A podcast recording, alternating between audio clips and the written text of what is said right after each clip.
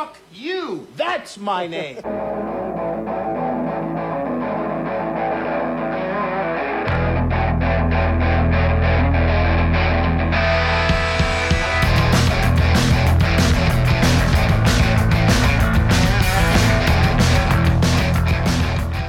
Hey, what's up? This is Sharks Across Hollywood, and I just screamed into the microphone and I didn't mean to, but fuck it, who cares? You guys aren't listening to this on headphones. You're driving in your car, jerking off, or fucking. Oh, dude, that'd be awesome. Oh yeah, man. If you're if you're fucking while you listen to this, please let us know. That's how I come.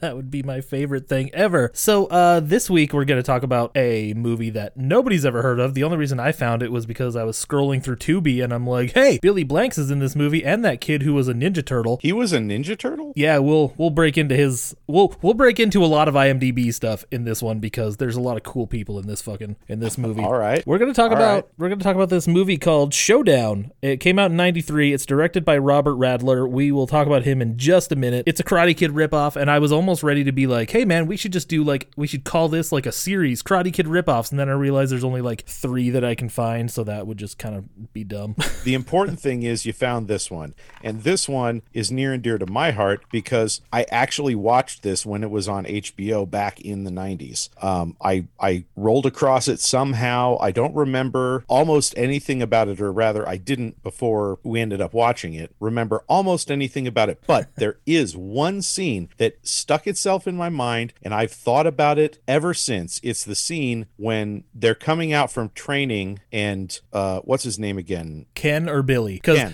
it's Ken, Ken. Scott Okay, is the Ken. actor, and Billy Blanks is the other actor, and they just named the characters Ken and Billy. Didn't want to make it too confusing for people who are obviously not professional actors. I, it. believe that is why they actually did it. Yes, they said that in that in that little documentary on the Blu-ray.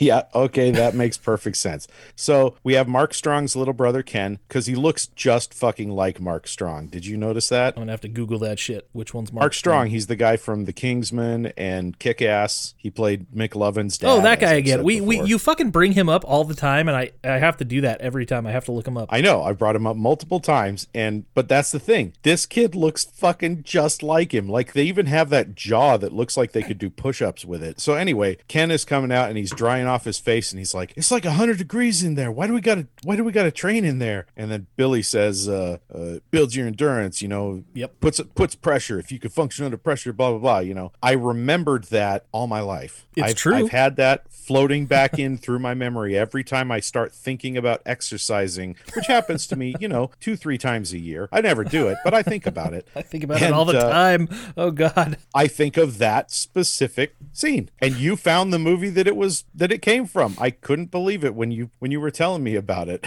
Well, and I thought you were talking about something else too, because I I distinctly remember seeing a Billy Blanks movie that was not this one. And I was watching it with my parents back in the late '90s, early 2000s, somewhere in there, just on cable. You know, when digital cable first started being a thing. He was like trapped in this room, and it was really hot, and they like they were like heating it up on purpose to like fucking kill him or do something to him. And he had to take off all of his clothes, so he's in his underwear, and he's like doing a kata and doing doing all of his martial arts shit. oh, okay. No, yeah. No, this was not that. This was specifically that scene where they're just talking about it. They're not actually doing anything in the hot room. They're just covered in sweat and uh, you know, basically ma- g- giving each other make out eyes. So let's let's talk about the director here. This guy's name is Robert Radler. Okay. Is that a pseudonym? Because, I mean, let's face it, a lot of the music in this movie felt like it came from a movie that was an adaptation of Paperboy. So, I- Robert Radler, It- come on. It doesn't um he he directed a movie under the name Bob Radler if that helps. I don't know. so we're gonna break into this because he uh, he directed at least two future episodes, future episodes for us, and of what? two future Shark Pod episodes. Oh, oh, you mean he directed the films we'll be talking about? Okay, I'm feeling really sharp today. Me Wow. too, obviously. This movie is the kind of movie that would do that to you also. It has like zero fucking substance. No, you know what? I I'm gonna I'm gonna go ahead and disagree with you because this movie was kind of the bright spot in my day today. Work was just a nightmare today, and then I sat down and I rewatched Showdown, and it was like, all right, okay, this is this is more my speed. Today. I don't mean it in a bad way. I just mean it's really dumb and there's not a lot. You don't have to be smart to fucking watch this movie and understand every goddamn second of it. That's true. That's very true. But that's why they have movies like this. It's brainless entertainment. Just sit down and shut up and have a little fun. It's no do the right thing. It is no do the right thing. Is it just me, or does Billy Blanks look like Spike Lee's cousin? And I don't mean that in any kind of like. I do. I mean specifically Billy Blanks and Spike Lee. They look like they could be cousins. No, they could totally be related. They even speak with kind of the same cadence a little bit. I'm wondering if they were raised in the same neighborhood, you know, like if they both come from Brooklyn or something. I don't know Billy Blanks' background. We're gonna stop talking about him for a second because I'm gonna make fun of Robert Radler for for a second, and then I'm gonna tell tell everybody how cool he is. Let's hear some Robert Radler jokes. How many Robert Radlers does it take to screw in a light bulb? I don't know, but he directed a Survivor music video. Wait, what? That was his first credit on IMDb, his first directing credit. I can't hold back. I don't know what that song is. I've never heard it. Nobody knows any Survivor songs other than Eye of the Tiger. Uh, Burning Heart. Hello, or Hearts on Fire. I kn- sorry. I know, but the, see, you don't even know it. But then, do you know the Monkees? I do. Do you remember their show with from their their show from the '60s? Yes, I uh, watched it pretty regularly when I was a youngin. Did you know that in 1987 they tried to reboot it and call it the New Monkees? Yes, I did, and I was at the uh, the Puyallup Fair when the Monkees played. The the New Monkees, you mean, or the real Monkees? No, it was the real. It was Okay. the Monkees reunion. Are you talking about like a new version of the Monkees that didn't include the original cast? Mm-hmm. Oh, okay, that I wasn't aware of. I just remember. I just remember. You know, in the in the '80s when all those '50s and '60s stars were kind of like trying to do their comeback tours and shit like that. They did. You know, they did the Leave It to Beaver reunion episode and stuff. And the Monkees did a similar thing. Oh, I remember. they- I was there, Then they toured state fairs. I wasn't there, but I do remember that. No, it's it's the New Monkees. It's it's it's the same kind of shit they're doing with shows today. You know. okay, okay, Uh, he directed three episodes of that. all right. so- quality work, no Yeah, doubt. good for him. But so you know how this movie's kind of brainless. There's not a lot to it. Uh, it. The heart isn't really. I don't know. This movie doesn't really have a lot of heart, in my opinion. Like there's characters that just are. You, I believe Ken so heavily. Just he is so sincere in his not great acting. It's fucking adorable, kind of. Yeah, yeah. I, I completely agree with you. Billy Blanks is great to watch until he starts talking. And Ken was, yeah, like you said, uh, They're both giving it their fucking. They're all. yeah, They're, like l- I think Ken is trying a lot harder than Billy is. Billy is kind of like, you know, hey, uh, you know, I'm I've got the moves, so I don't need to worry about the acting. That's that's kind of the way it feels, or maybe that's just what maybe that's me imposing my attitudes on him or something like that. But he does have the moves. I mean, when he that final fight, he oh man, he moves. Oh, he's But, awesome, uh, yeah. But yeah, Ken is just like he, he he's just in there trying so hard. Yeah, he really is. It's pretty cute. But then, 1989, here comes the cool shit. So Robert Radler uh, has a special place in my heart because he directed Best of the Best and Best of the Best too. Oh my god, I knew it. So I am fucking in it. But it gets better. Hang on. Hang the fuck on. It gets way better. You're gonna love this. My Um, knuckles are white with anticipation. he directed a whole episode of Sweet Valley High. That good enough for you? That's actually not what I was. That, that, that's not the cool part. Robert Radler directed 11 episodes of Mighty Morphin Power Rangers. He directed the Power Rangers Zeo Zeo Quest, which is the transition between Mighty Morphin and fucking Power Rangers Zeo. And he directed 17 episodes of the official Power Rangers Zeo TV show. Yeah, I can see how for you that's a big thing. I didn't know that until I started just looking at his IMDb the other day. Yeah. So you just stumbled upon this. You know, it it doesn't surprise me actually because you have such a type in No. terms of in terms of film that uh yeah, that doesn't surprise me at all to find out that this guy who directed not only a couple of your favorite movies also turned around and directed your favorite show, which again is exclusive to you.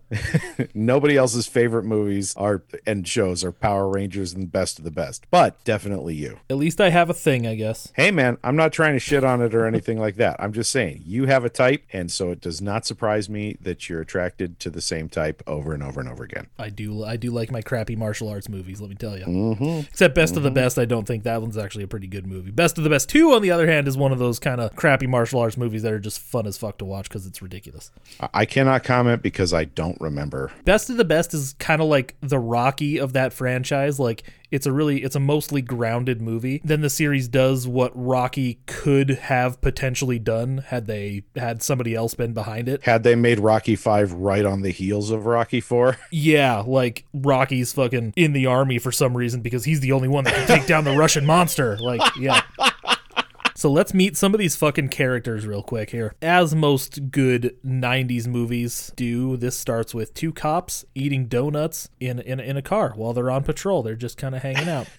And of course, one of the cops, as is, you know, police procedure in 1990, doesn't carry a gun. Okay, how the fuck is he a cop if he doesn't carry a gun? Yeah, like how did he make it through the academy if he doesn't like guns so much that he won't carry one while he's on patrol? Like, Yeah. What the fuck? That's Billy, by the way. Billy Blanks' character, Billy. Yeah, so that doesn't make any sense at all. Of course, his partner is an older cop, and he's like, you know, just wear it just in case. You never know. And it's Chekhov's gun, but guess what? Never gets used. Oh, it does. He pulls it, It out. He pulls it No. out, but he doesn't actually shoot It gets with it. pulled on him, remember? oh yeah. Oh, that's right. Um, uh, Lee's brother grabs it from behind and pulls it, and that is what leads to him accidentally killing Lee's brother. You mean Eddie Van Halen? Yeah, basically. Like He looked like Eddie Van Halen. this movie has a lot of people who look like other people. It really I mean, does. you've got Ken looking like Mark Strong. You've got Billy looking like Spike Lee. You've got that guy looking like Eddie Van Halen, and then you've got uh, the girl who looks like uh, the girl who played Drew Barrymore's sister in The Wedding Singer. It's crazy. Uh, that's weird because that is that girl. Yeah, see, she looks just like. So let's cut to the the rich people house party that they get called to because apparently there's like underage drinking or something. I don't really know why they're there Okay, let's let's go there. because it's important. We gotta we gotta set the scene here. They fucking show up and they're like they seem to be nice cops and everybody kind of knows them. It seems like Yeah, which is weird. How many fucking cops do you know? zero. I mean, back then there were beat cops. There aren't really beat cops anymore. Well, th- I think there are beat cops, but there aren't beat cops in Spokane. That's my guess. There should be beat cops everywhere so they can like you know get to know people and shit. Wouldn't that be fucking something? And beat people. Let's not beat people.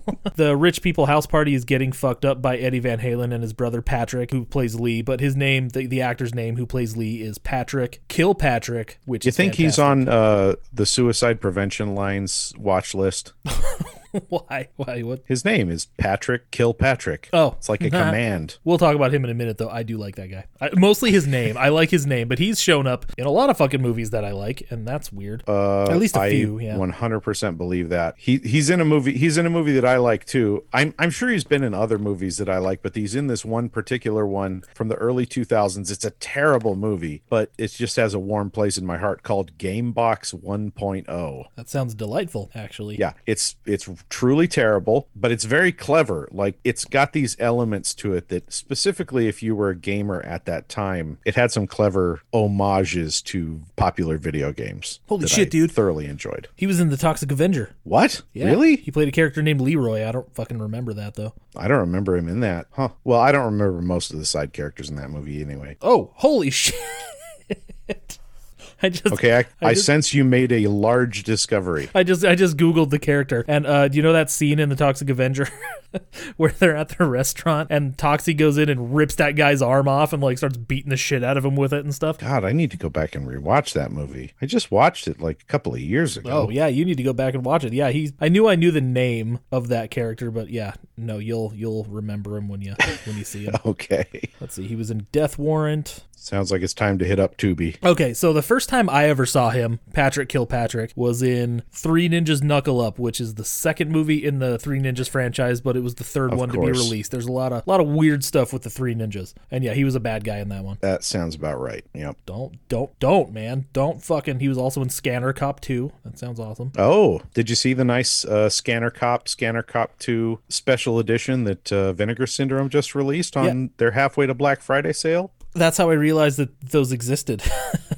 yeah, I was uh, I was disappointed that I, I couldn't work it into my budget. Yeah, I didn't get anything from those guys. I did. I got quite a few things. I, I got nine new movies from them, but uh, Scanner Cop and Scanner Cop Two weren't in the budget. I ended up getting a bunch of weird shit from from Family Video though. So Yeah, I only ended up getting three movies from Family Video. Also, all Vinegar Syndrome releases. Boy, I got a lot of Vinegar Syndrome this last month. So back to this fucking party. Let's uh let's let's bring this scene home. So Billy goes inside the house to see what's up and of course Patrick and Eddie are fucking messing around and they look nothing alike yet they are brothers. And they're messing around in the way that guys like this always mess around in these movies, which is basically coming precariously close to murder. Yep, it was the 90s. It was charming. Um Like they are just fucking maniacs. It's it's so weird. so like he ha- doesn't doesn't Patrick ha- Lee, I guess, have a he has like a guy held like he's holding a guy and he's like, you know, let him go. Billy says like let him go and I won't arrest you. That's that's that's what I'll do. That's what I'll give you. But that's when who pulls the gun? Is it is it the Van it is the Van Halen guy. Yeah, Lee's got that guy held in his in the headlock there, and Billy's trying to talk him down, but he's clearly stalling so that his brother has time to sneak up behind him, at which he does, and then he pulls his gun on him, and then Lee is like, "Yeah, kill him." It's like, okay, you guys are taking this so fucking insanely seriously. Yeah, well he he does that throughout the entire movie, that guy. yeah, that guy's a maniac who seriously needs to be institutionalized like immediately. So th- I said this was a Karate Kid ripoff, and it doesn't seem like it yet, but we'll get there in a second. Oh, it yeah, it it leans hard into the Karate Kid ripoff zone. Oh, absolutely. But, uh, uh, so Billy and Billy and the Eddie Van Halen guy who has the gun now, they kind of have a little have a little have a little fight over the gun, and then something happens. See, I didn't take much away here because I don't care about this part. Because I'm a, I'm a dick. Uh, but Billy basically throws the guy and he goes down onto these uh, tiled stairs and cracks his his head, head, and yep. dies. And Lee, for some reason, immediately knows he's dead. Like, not he's not just like, oh, he's unconscious. It's like, no, you killed my brother, pig. That's what he says. And then the old cop guy, the partner, comes running in and he slaps the cuffs on Lee while Billy is in this fucking trance because he just fucked up real bad. And then Billy does this scream. No, so yeah. Bad. See, that's not what I took So away from this scene. You know what I took away from this scene? As Please the enlighten me. as the as as the old partner guy is dragging Lee out the door towards the door, he looks at a girl and goes, "Hey, girl in red, open the door." And then she does, and then they leave through the door. She closes the door, and what does she have in her hand? She's just like eating a fucking thing of Pringles. That that was your big takeaway from this scene? Seriously? Yep. After all of that, Yeah, after Billy kills this dude's brother, after because it's. that guy's going fucking ape shit, I was like, I was Pringles like, can. are those the fat-free Okay. Pringles? You've got questions. yes, You I need do. answers. Then we cut to the showers because we need showers, and and the old cop guy is just like unashamedly just naked, As you do when And you're an old guy in a shower. and it's beautiful. Have you been to the YMCA lately? Ooh. Uh, there's always when I take a shower, there's always an old naked guy in it. Yeah, I, I just I lately ever since I saw it, I think of that scene from Community where Duncan just looks over at the guy in the shower and goes, "You're very confident. I'll give you that. you shouldn't be." Him and Billy have a little little heart to heart, and he's like, "Hey man, shit happens. It could have happened to anybody." And then Billy, in his most sincere, you know, little Maddie Damon Oscar award winning performance here. Goes, it didn't happen to anybody. Spinelli, Spinelli is, is his name. It happened to me. Billy quits. He doesn't want to be a cop anymore. He can't do it. Can't, Can't put himself in that position again. We've all been there. So we cut Seven to seven years years, later. later. Yes. This school, by the way, is rowdy as fuck. There's shit happening in every corner. None of the kids have backpacks. Like, where are your books, you little assholes? What the hell's going on? I counted like three backpacks. I love how all these characters, all these kids are supposed to be like all hard and threatening, but they all look like they're kind of confused and just bored. Because they shot it at a real school with real kids, probably. Yeah, that's the impression I got. And these kids were like, when the fuck is this going to be over? Or this is so cool, um, but I'm so nervous. I'm gonna be famous. I suppose that's a possibility. Yeah. So Ken gets dropped off by his mom because you have to have a scene like this. Because after all that all that heavy shit like 30 seconds ago, you have to have some dumb joke. So he gets dropped off, and I said he looks 30 because he was. If if not older. The the vil- the bully kid, he is actually like 31, 32 in this movie. Yeah, that sounds about right. So, I mean, all these guys look like they're well into their 30s. Oh yeah, no, they're old. And I wrote down like apparently mom giving a shit if he has lunch is totally embarrassing. Like you have a mother who cares and that's bad, I guess. Yeah, uh, I mean, it sounds counterintuitive to an adult, but that's why we're adults and they're kids, you know.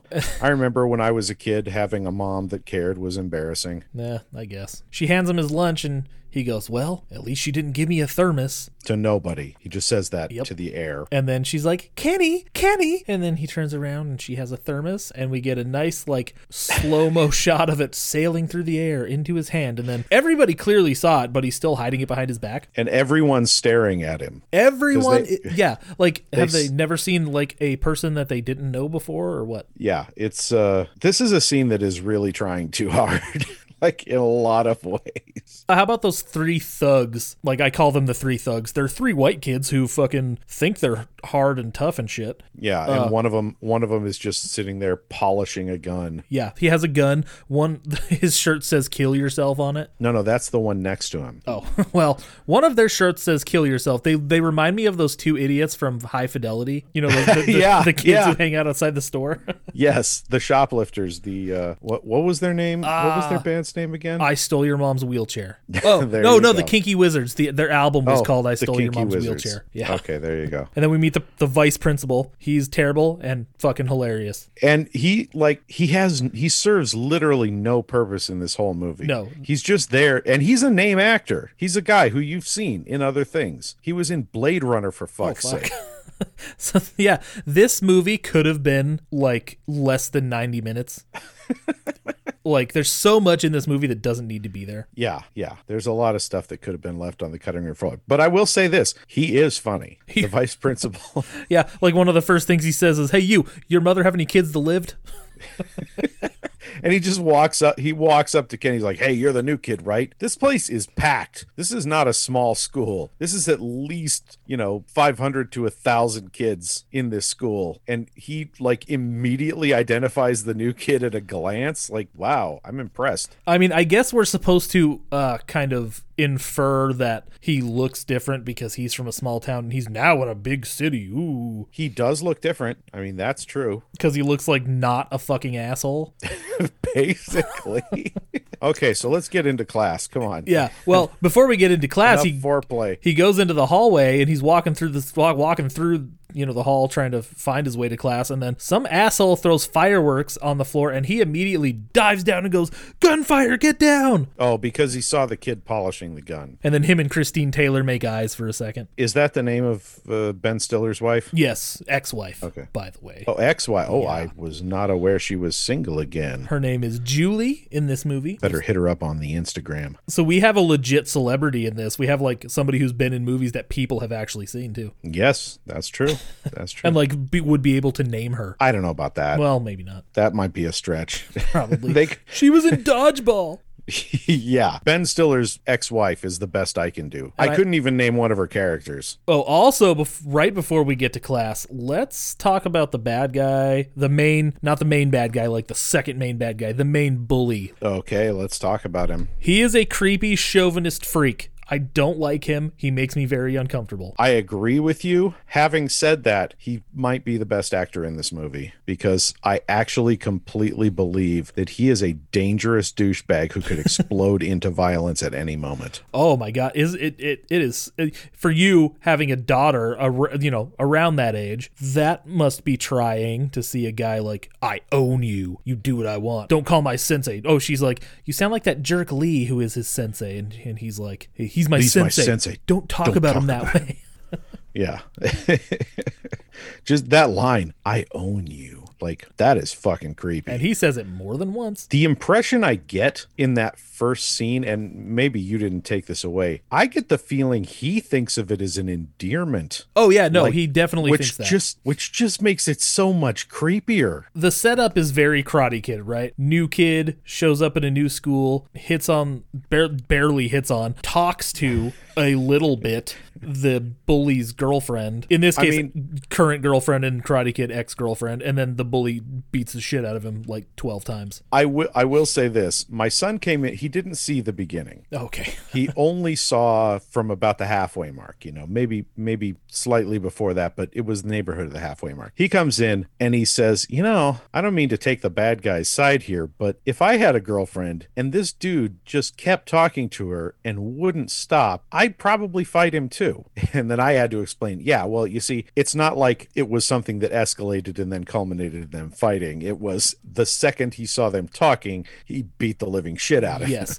Would you did you explain to your kid that you don't actually own your girlfriend? Oh, I, I don't think he caught that part. He didn't Okay. he didn't catch that until later. And if if she really cares about you, then you don't have to beat up the other guy. Yeah, once I explained that, he was like, "Ooh, okay, that's pretty that's pretty creepy." And if you do have to worry about her just ditching you for the new guy, then yeah, I I don't know, man. High school relationships are fucking weird. they're not even real relationships. They, they don't even count. Yeah, they're kind of like they're kind of like like test drive relationships, you know, where you like you're just you're experimenting, but you're you're not committing to anything. They're like rental relationships. There we go. They're rental relationships. That's a way to put it. Yeah. Yeah, uh, like like you you you're trying it out, but you don't want to buy. You know, you just want to figure it out, and then later on, that's when you start seriously shopping for a relationship. Yet all your crazy hormones tell you that you were in love. Yep. Oh it's the man, truth. yikes. Anyways, uh the first class. This teacher's kind of a bitch, but I don't really blame her. given all the fucking freaks in that class. Yeah, there's literally a, a scene where she says, "Hey, put the knife away." And and the worst part of it is somebody keeps on drawing potatoes on the chalkboard. and it's not even potatoes; it's just the word potato. And what the second one says like potato 1996 question mark. It's Like, super okay. weird. It makes no goddamn sense. I will say that is in keeping with uh, what high schoolers find entertaining. Yeah, it really does. In fairness, I found it entertaining just because it doesn't make any sense. In the interest of expediency, we can basically skip a lot of this because the truth is, it's just the Karate Kid. We just get the Karate Kid set up. He talks to the girl, the boyfriend sees it, beats the shit out of him. Boom. Now we've got a rivalry. Right. One difference though, he meets a friend that's actually not a piece of shit that abandons him the first time he gets his butt kicked. That's true. I do think filmmakers learned their lesson and uh, and saw that and were like, you know what, that's a mistake. We're not going to make that same mistake. And indeed, they didn't. Oh, so guess what we get to do? If it was a thing, which it's not going to be because I'm way too lazy to make it a thing. It's not ass sliding. Weird science connection because Oh Jesus, seriously? Mike it plays Gary. No, he doesn't. Yes, he does. He plays Gary in the Weird Science TV show, but he's also in Double Dragon, so we've already done a Weird Science connection for him. Oh wow. Yeah. Yeah, that's right. I I remember the Weird Science TV show, and he. Oh yeah, that that's right. You did mention him from from Double Dragon, but I didn't remember his character in Double Dragon. I remember his character in this movie. Though. Oh yeah, in Double Dragon, he's one of the Mohawk gang members. Okay, yeah. So like tiny tiny bit role, whereas here he's Yeah. a major character. Yeah, yeah, like he actually matters in this one. He doesn't. He's not just there to make funny haha jokes. Yeah. Even though in this movie he's definitely there to make funny haha jokes. The mm-hmm. actor's name is John Asher, by the way. Well, I'm glad we have that because I was going to be mad if you didn't provide it. Oh, good. Well, he he's done a lot of TV and TV movies and stuff. Oh, of course he was on NCI That's- or CSI, NCIS, all that shit. Well, of course he's a TV actor. I mean, he's probably he's also been on Law and Order and Law and Order SVU. I haven't. No, he nope, no, no Law and Order. Hang on, I'm now now I need to confirm that he was in an episode of Step by Step and Young Indiana Jones, God, I forgot about that. Swiss Family Robinson, a TV movie from 1998. Okay, we're dil- we're digging way too deep into this dude's IMDb page. Hang on, god damn it. If you don't strike some gold soon, I'm gonna. He directed a very very crappy movie with Jen. Jenny McCarthy in it called Dirty Love, which has a ah. 3.6 out of 10 on IMDb, How- and it fucking deserves it. How the fuck has that movie come up twice on this podcast? Has it? Where else? What other episode? I don't remember which episode, but I remember you saying something about a movie called Dirty Love, and I went, "Ooh, that sounds sexy." And you said it stars Jenny McCarthy, and I immediately curdled on the idea. Okay, I have a vague recollection of that actually. Yeah, how did that movie get two mentions on Sharks Across Hollywood. Fuck. Oh, by the way, we also have a legit Karate Kid series connection. That other, you know, that other bully that's always hanging out with the main bully guy, the one with the dark hair, No, wait, what's what series? the Karate Kid series. Was there a TV show I'm unaware of? No, the Karate Kid series, like the film series. Oh, okay. Well, is it from the first movie? Fuck no, it's from the next Karate Kid. He plays, he's like the bad bully kid in the next Karate Kid. With Hilary Swank? Yeah, that one. I've told you that I've tried my whole adult life to expel that movie from my mind. Well, get used to it because it's going to come up again and again I and don't see any reason why it should. Every time we do a Michael Ironside movie, I'm going to talk about it. Fuck you. So when we do Michael Highlander, Ironside has been in so many better movies than that. when we do Highlander 2, I'm going to talk about it. It's going to be and I'm, delightful. gonna, and I'm gonna bring up the Willie Show. Good. When we do Free Willy, I'm going to talk about it. The library, There's- though, we get yeah, to the uh, library and shit actually starts to happen. Honestly, we could probably skip the library too. He talks to her. Boom. There you go. We're done. Here, Well- oh, excuse me. He talks to her, and we get the Johnny on the beach scene where the douchebag sees him talking to her and decides to threaten him. Don't forget the hot chick seducing the librarian. Okay, that that was a little funny. I would have found it disturbing if it wasn't for the fact that she's obviously older than me. She was definitely the hottie of the movie, which is saying something because Ben Stiller's ex is a hot woman. She is very plain and boring to me. You know, she reminds me of my sister. It's super fucking weird. If your sister looks like her, I am super pissed that we haven't been introduced yet. Not entirely, but she reminds me of her more from The Wedding Singer. Oh my god, fuck you, dude. That's so much hotter. Ew. I mean, don't get me wrong, Drew Barrymore is definitely the draw in that movie, but goddamn, she had a hot sister. Okay, so from the library, Tom, Tom is the bully, him and his friends chase fucking Ken out. They don't chase him in this one. In this one, he walks up to him and he and he says he's going to kick his ass. Oh, but Oh, that's then right. she says, "Oh, please don't. He didn't know. He didn't know you're the Thank you. man." You. know, blah blah blah. And then he's like, "All right, fuck off, kid." Outside, they ambush him and beat the shit out of him. That's right, but not before John Asher, who plays Mike, the friend, says, I forgot I left my cat in the microwave, and then he just kind of leaves, and then Ken and then and then Ken get, gets accosted by all the by all the assholes. They don't take his money, they rip it up. But then this is the, this scene is important because it's the first it's the first beating and it's the first time we get the first interaction between Billy and Ken. So Billy, by the way, is now the janitor at this school. So there's your connection to the beginning. They rip up his money, and apparently none of them, neither Ken nor Tom, understand that torn money is still legal tender. You can still spend that. Uh, I don't know, man. It was only a dollar, so No, it was ten. was it ten dollars? I thought it was. That a was a dollar. that was a ten dollar bill, and then he just walks off like it's not usable anymore. Well, he said it's not about the money, Kenny. It's about No, respect. no, no. I don't mean Tom. Tom walks off. Tom's just being a dick. But then when Ken gets up, when Billy like finds him and one arm carries him out of there, he just leaves the money on the gra- on the floor on the ground. Well, he's probably got a concussion or something. That's true. That's true. He did get. He did take a good hard. Mm. Yeah, and that's probably what's happening to him while he's unconscious in the janitor's room. A good heart. a good heart. uh. Not really. As far as I know, there's no child molesting going on. As far as I know. Oh, Billy. Oh God, I keep saying that to people. They're like, "What the fuck are you talking about?" I'm like, "What? You've never seen that movie?"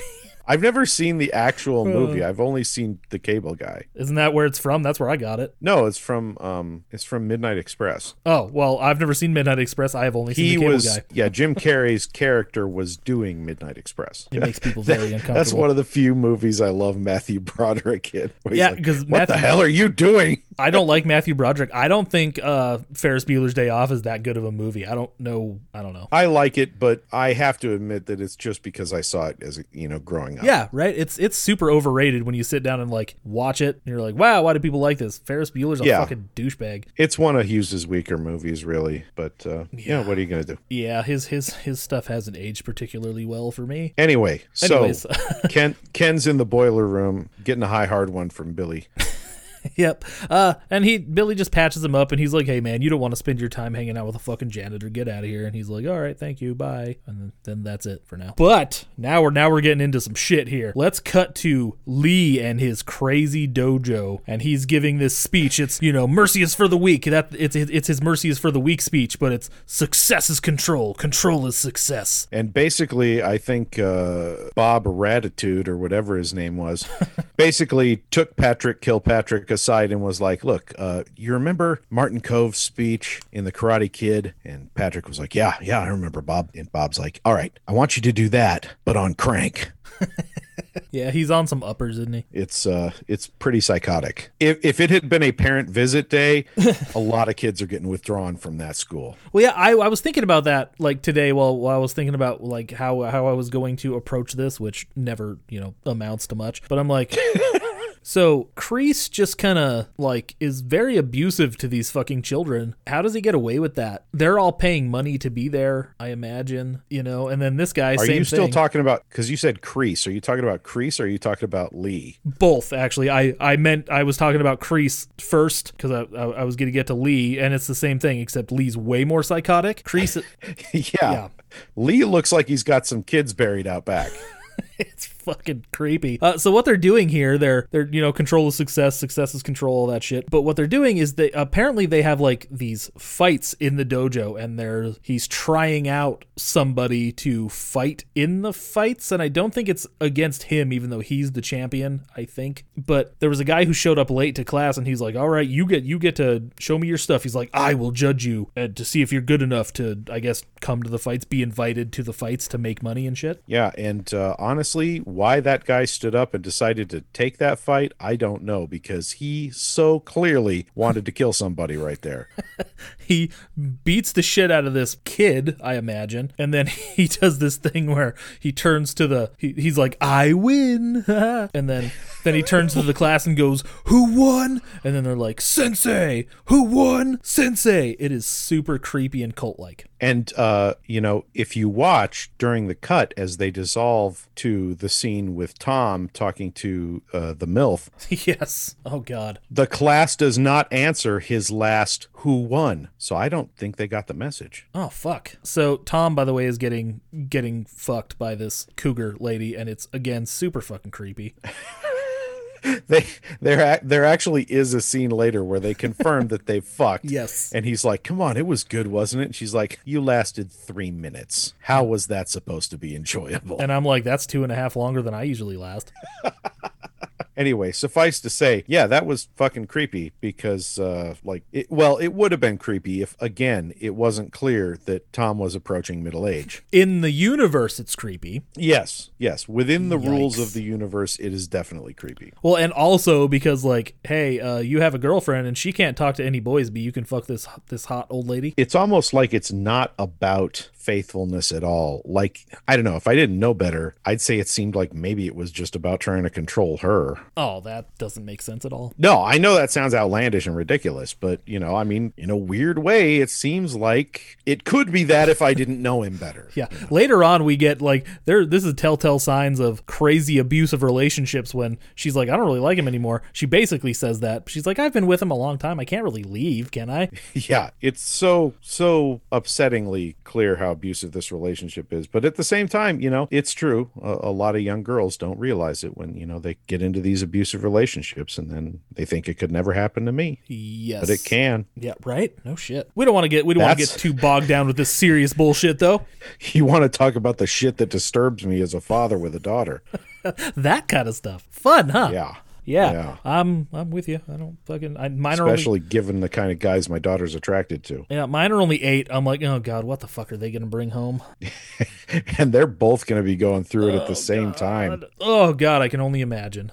Fuck. Anyways, let, let's let's get off of that. So Yes, we get a yes, couple we get a couple scenes here that don't really matter. Ken, we we go to Ken's house. His mom works nights. She also moved from whatever small town so she could get a job. Not quite as culty and weird as the mom trying to find a job in computers or whatever. She just moved to this place because she heard there was work out there. And dad's dead, of course. And Ken is a really sweet kid. Mom's like, "You want to ride?" And he's like, "No, mom. Go get some rest." I'm like, "Kids don't talk like that." I'm going to disagree with you on that one. I think that was not Ken Oh no, you're caring pretty. so much about his mom getting rest as it was Ken not wanting his mom to drive him to fucking school. I remember, again. yes, I forgot to write that down, but I also had that thought. I'm like, yeah, eh, probably. And then Julie apologizes for Tom beating him up. Ken accepts like a fucking idiot, and then they're like talking again.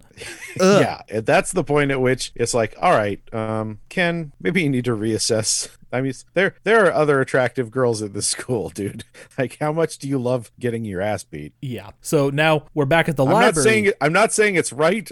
I'm not justifying Tom's behavior. I'm saying Ken, treat yourself better, dude. So we go back to the library again, and it's it's it's essentially the same scene. Him and uh, Ken and Julie are fucking just kind of hanging out, and of course, oh, be- before that happens, Mike, who is the friend, right? He's like doing this military thing, going like, "The coast is clear, man. This is a good landing zone." All that shit, and Ken's like, "Would you fucking stop it? Stop being dumb." Because that Yeah. that's Mike's whole thing. He's just kind of the comic relief character when everybody's getting abused and molested. He brings a little levity to the to the domestic abuse So Gina is the is, violence. Gina is the cute bad girl, by the way, uh, and she seduces the library guy again. God, it gets so fucking weird. There's a lot of that in this movie. I don't, I don't know if these, if the men who made this movie like respect women at all. Tough to say, yeah, Yeah. Ve- very tough to say. All, could just be a product of its time. Could just be a product of massive, miso- mag- massive unchecked misogyny, or why not both? I was gonna say probably a little both. Yeah. Uh, this is where the chase scene happens, though, like the legit Yeah. chase scene. The, Right. And you know they chase his ass out of the fucking library, and he runs to the gym, and. And just as they, just as these two guys, uh, Tom and his dark-haired friend, who his name I fucking don't care about, just as they're about to kick his ass, Billy shows up and he's like, "Hey man, get your shoes off my floor!" Like that's his thing. and then then Tom and they're they're like, "Get the fuck out of here, janitor! Go fucking be a go janitor! Go clean toilets or some shit! Go Janet somewhere. Go Jan Etor!" That's yeah. And then what follows is actually uh, a pretty clever fight scene because Billy never actually hits one of the guys until like he kind of doesn't have a choice. right. You know what I think? He basically just he does a lot of dodging and deflecting and getting them to hit each other, Yep. but he never actually hits one until like right at the end. And I I'm guessing you're probably going to say it's because he's so sexually aroused by the idea of hitting these boys that he's stopping himself I out of a wasn't. sense of moral obligation. I wasn't. I was gonna say Jackie Chan ripped them off. Oh, really? Yeah. In I- a subsequent in, in a movie that was after this? Yeah, I don't think it actually happened, but it plays out kind of similar in the Karate Kid remake because uh, the kids are younger than they were in the Karate Kid. You know, in the Karate Kid, they're like seventeen ish, so it's a little less weird for Miyagi to be beating the shit out of you know older Yeah. teenagers. But in in the remake, they're younger kids. They're like 12, 13 years old. Oh yeah, so that would not that would not be kosher at all. So when he goes and rescues the kid, Jackie Chan, Mr. Han in the movie, and he rescues the kid whose name is Dre, he does that same thing where he kind of gets them to all beat the shit out of themselves, and then he's, you know, the kid's like, "Wow, that was really awesome," and he's like, "When you're fighting angry blind men, it's just best to just get out of the way," and I'm, I always thought that was good. That's pretty good. Yeah, no, that movie is actually really good, and it's really fucking long though. Like, it does not need to be that goddamn long. Yeah, I'm gonna go ahead and take your word for, for it and just not bother watching it. No, watch it. I, I actually, I 100% recommend that one. Eh, I'm good. Do it. Watch it. It's good. And Jackie Chan's awesome. I'd rather watch 90s Jackie Chan. Just watch it and don't be a bitch. I will be a bitch, sir. I know you're always a bitch. I will That's okay. bitch out to the extreme. So Billy gets Tom in a fucking headlock and like get, is getting ready to pop his fucking head off. Yeah, the truth is, I, I think that's the thing is like Billy was afraid of himself losing control if he actually started fighting. And uh, that is what seems to start happening until Ken is like, don't kill him. Don't kill him, Billy. And that never really comes back ever. So I don't know. A lot of things don't come back around in this movie. The scene where he, Billy tells him he's got a blind spot, that should have come back around, but it didn't. Oh yeah, yeah. That never happens again. Yeah, that never. Like that was a perfect moment for a plot device, you know? And they just were like, nah, we don't need to address that. Right after, oh Billy, by the way, fucking runs off like he he hightails it out of the gym. But then a bunch of people come running in, and all they see is Ken standing over these two, the two biggest badasses in school, right? Like he kicked their asses, so everybody thinks he he beat them up. Doesn't help that his buddy, uh, wh- what's his name again? Mike. Mike. Yeah, Mike goes around telling everybody that that's what happened. He's so- like, yeah, no. Uh, then Ken's like, it was the janitor, and he's like, oh wait, no, we don't get that line yet. He's like, dude, it was the janitor. It's like we're we're gonna go clear this up right now. Let's go. So they go down to the janitor's like office or whatever it is. It's not. They're not. He doesn't live in the fucking boiler room. That's later. Apparently, he lives or at least trains in a room that has a massive water leak problem. Oh yeah, I yeah I don't really understand their training situation. It is dripping like crazy down there. That was a '90s staple. You had to have pipes and weird shit happening everywhere. Um, It looks like fucking alien. they go to talk to Billy and they're like, "Hey," he's like, "Hey, thanks for helping me out." And he's like, "Nah, dude, I shouldn't have gotten involved. Whatever." And Mike's like, "Oh wait, you really did that? Oh, kung fu janitor. That's so subversive." That was a pretty good line.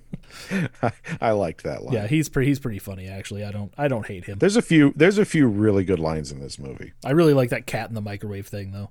Like, it doesn't make any sense. It means nothing. It's pretty funny.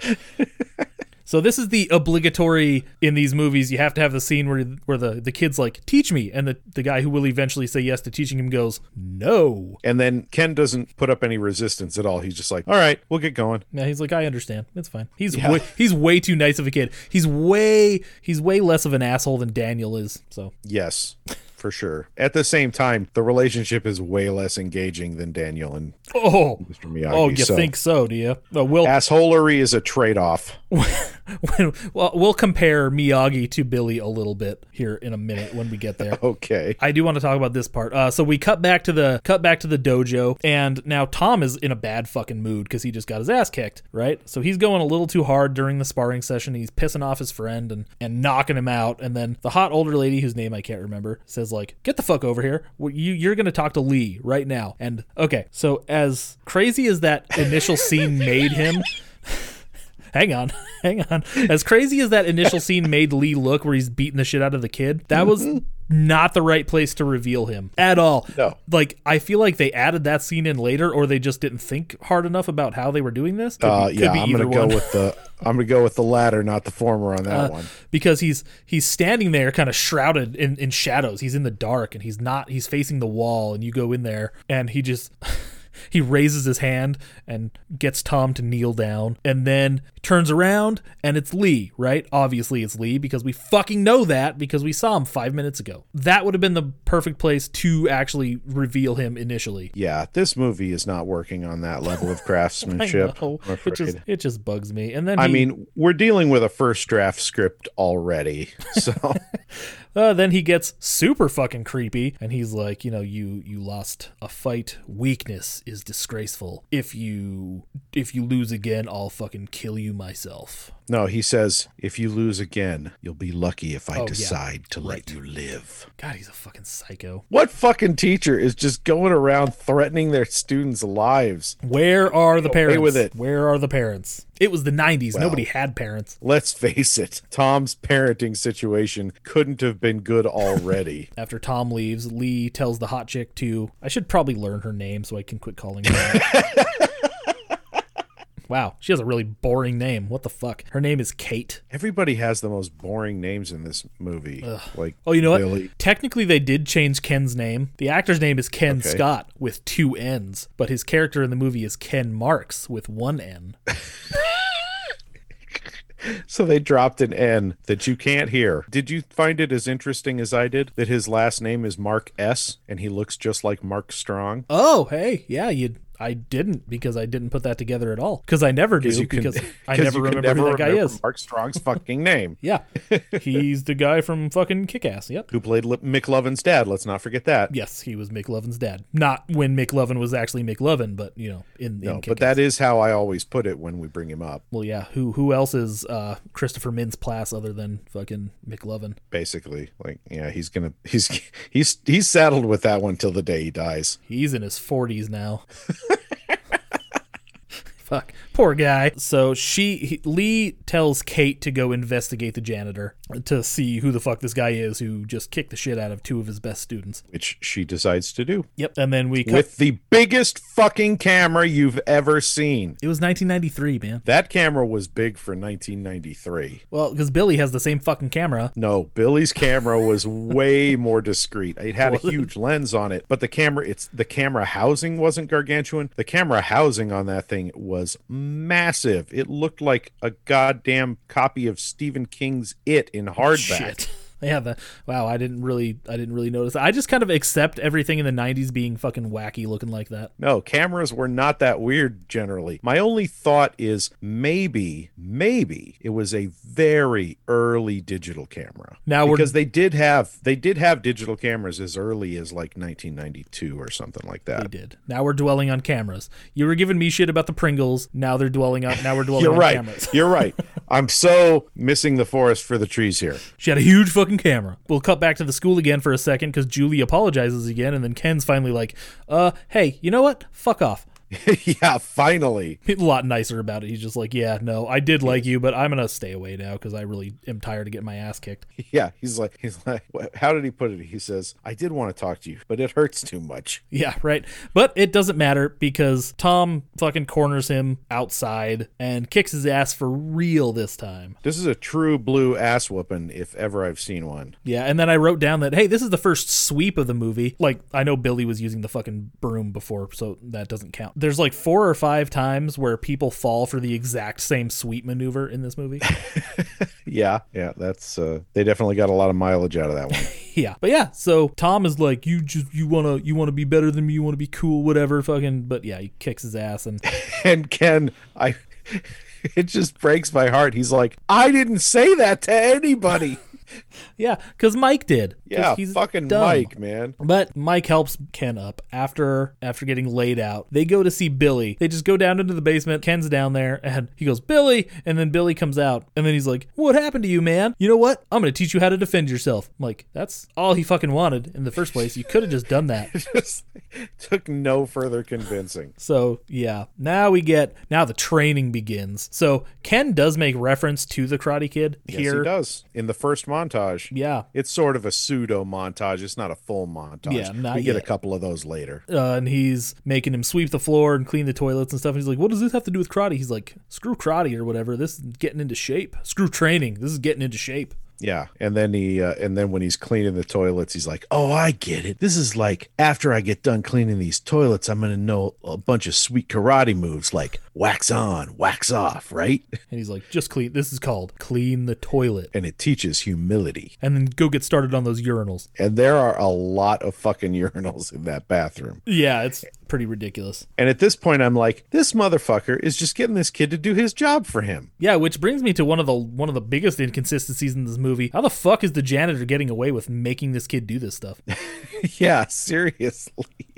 Makes no sense. Where's the principal for this, or the vice principal? Excuse me. He doesn't care because he's getting labor, getting labor hours. It doesn't matter. He's also pulling cigarettes and probably other things off of kids out in the quad, whatever the fuck they call it. Yeah, and that kid who got That's caught a with college term, I'm sure. Yeah, that kid who got caught with a spray paint can deserved it because he was sitting right in front of the wall that he uh, that he graffitied.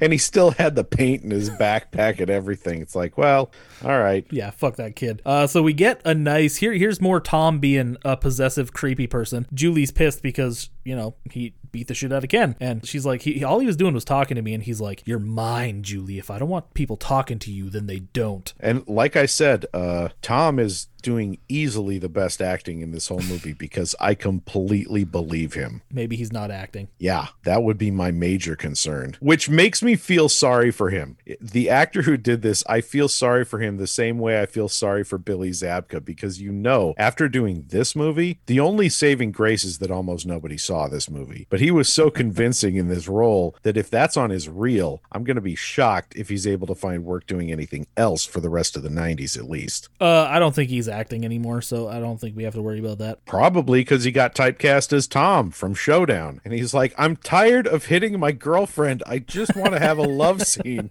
that um, doesn't involve me choking her out or threatening her family. His name is Ken McLeod, and he was in his first movie was this movie called College Kickboxers, which I watched the trailer for, and it looks fucking incredible. It's terrible. Okay, so you found a new favorite. Yep, Maxim. I haven't seen it yet, but I've it's been on my fucking list forever.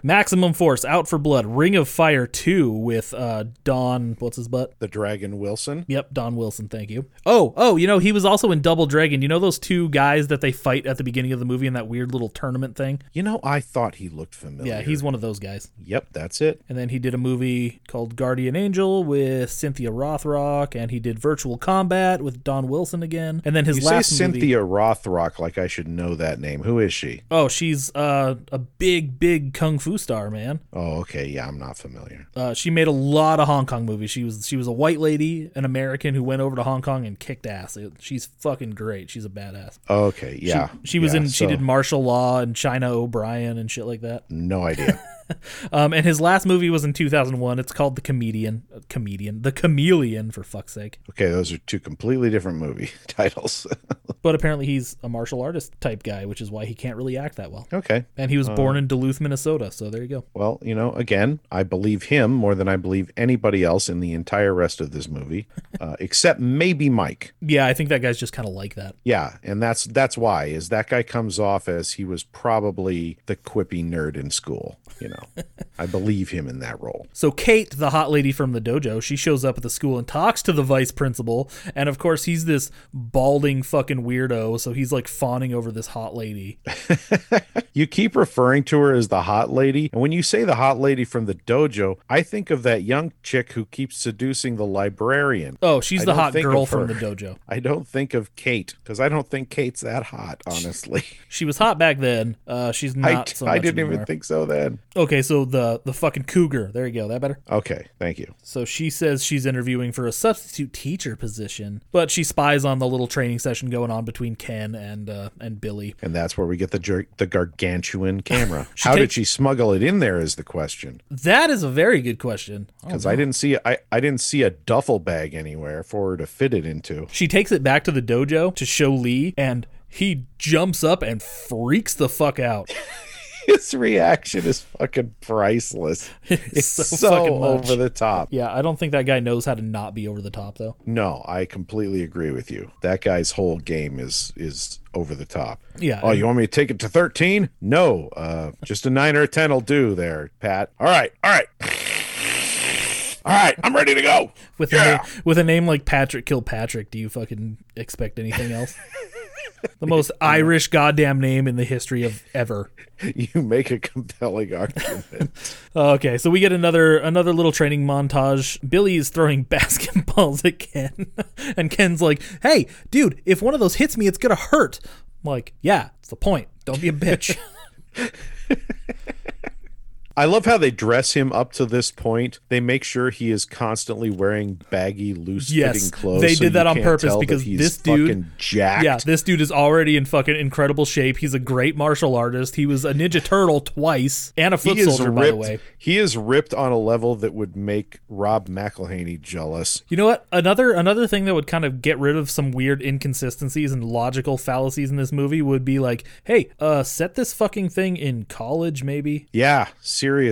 Oh God, if you would, if they would have just done. But then you know you've eliminated his whole. Well, no, I mean, He could be hanging out with his mom to make sure she stays on her feet and shit. well, no, I was just thinking the fish out of water thing. But actually, the fish out of water thing works better in college. The only problem is the cliques aren't as established in college. You know. Yeah, but it, it's, a, it's a dumb movie. We can make that work. Yeah, I don't know. I mean, because I, I can buy Tom as in his early 20s ish. Yeah, no, I totally could. Definitely not a fucking buy- teenager. I could buy everybody in this movie as being at least in their early twenties. Yeah. Oh, okay. So this this is really important. Every one of these movies has a fucking training montage song, and this one is fucking awful, but it's also great. Yeah, it. it Oh my it God. Seriously, sounds like I kept thinking of the Paperboy scene from Rad, which is my least favorite music of that entire movie. Seriously? Oh, the do do do do do do do do do. Yeah, thing? it's. I mean, it's not that, but it's so close that it looks like you could. It sounds like music you could 100% transpose into that sequence. Oh, dude, I loved it so much. I'm like, this song is fucking awful. Then it gets to that chorus, and they're like,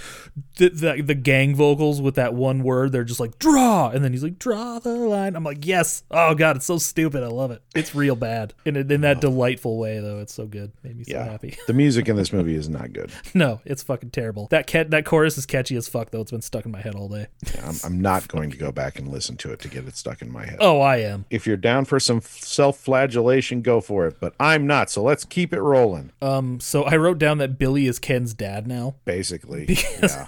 he talks to him about Julie and shit, and he's like giving him advice and all that shit. And him and Julie make up. He asks her out and gets fucking gets shot down pretty good. Like she was nice about it, but and this is where she comes up with all those weird excuses about Tom. Well, this is the first time she comes up with some weird excuses about Tom. It'll happen again later. Then you have Mike doing weird improv shit with the lockers in the background, like they didn't know what him what they wanted him to do, so he's just kind of like trying to open the locker, and then he's like, "Oh, that's not my locker," and then he fucking. And then Mike, yeah, that after that Ju- scene's a little rough. yeah, I, I like him though. He's funny. Well, I yeah, I mean, I don't mean from a craft standpoint. I just mean like watching him get shot down like that is like with with with her, you know, like justifying Tom shit, you know, in that you don't know him the way I do. Yeah, basically, ew. just ugh. Not okay with that. So I thought the subtitles were wrong, so I had to rewind this part like three times to make sure. When Julie walks away, Mike goes, "Hey man, well you you you went to you went to Billy for fucking girl advice. You could have just came to me, man. I, I I know how I know how to you know hit on chicks or whatever." And then he's a girl walks by and he's like, "Hey, what's up, baby?" And she's like, "Jerk." And he's like, "Okay, that was a bad example." And he's so he puts his arm around Ken and they they start walking away. And I thought he said, I thought he said, "Let's go find a girl with taste," and then that the subtitles got it wrong because on the subtitles it says, "Let's go find a girl with tits." What? No, I Yes. 100% got taste out of that. Um, I rewound it several times, and I think he says tits. Really? Wow. Because I thought he said taste too. I remember the scene specifically. And I wrote down gross because I'm like, what the fuck is wrong with these people?